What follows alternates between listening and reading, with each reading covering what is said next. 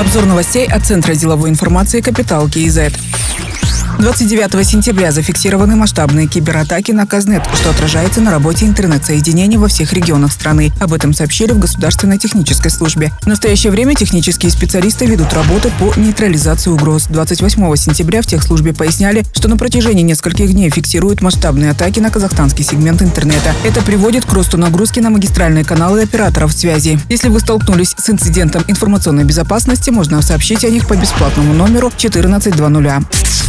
В Актюбинской области начнут производить нетканные материалы из переработанной шерсти по итальянским технологиям, сообщили в Министерстве сельского хозяйства. Проект будут реализовывать казахстанская компания «Касфилтек» совместно с итальянским инвестором «Карматекс», который помимо финансовых вливаний обеспечит предприятие технологиями и оборудованием. Стоимость проекта оценивается в $10 миллионов, 70% из которых – заемные средства. По данным Минсельхоза, на текущий момент в Казахстане утилизируют около 70% шерсти. Открытие нового предприятия будет иметь мультипликативный эффект, благодаря которому казахстанские животноводы смогут сбывать шерсть и шкуры скота, отметили в Минсельхозе.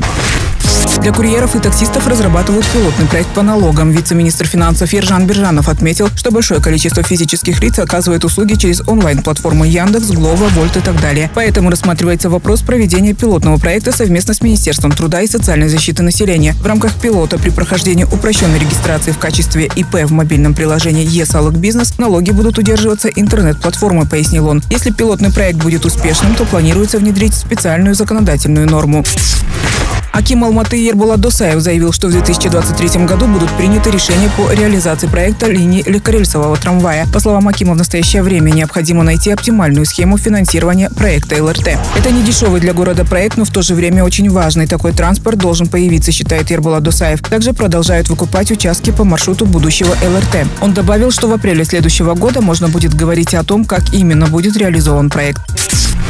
Депутаты Мажилиса разработали первый законопроект о цифровом праве, передают Казинформ. Документ позволит переориентировать интерес инвесторов с сырьевого потенциала к обороту продуктов цифрового майнинга, считает депутат Екатерина Смышляева. Необходимость в таком законопроекте возникла по двум причинам. Это регулирование цифрового майнинга на территории страны, легализация майнинга и отсутствие четкого регулирования деятельности производителей криптовалют. Депутат отметила, что бесконтрольное использование электрической энергии серыми майнерами привело к ее дефициту и в настоящее время представляет угрозу для энергетической безопасности страны.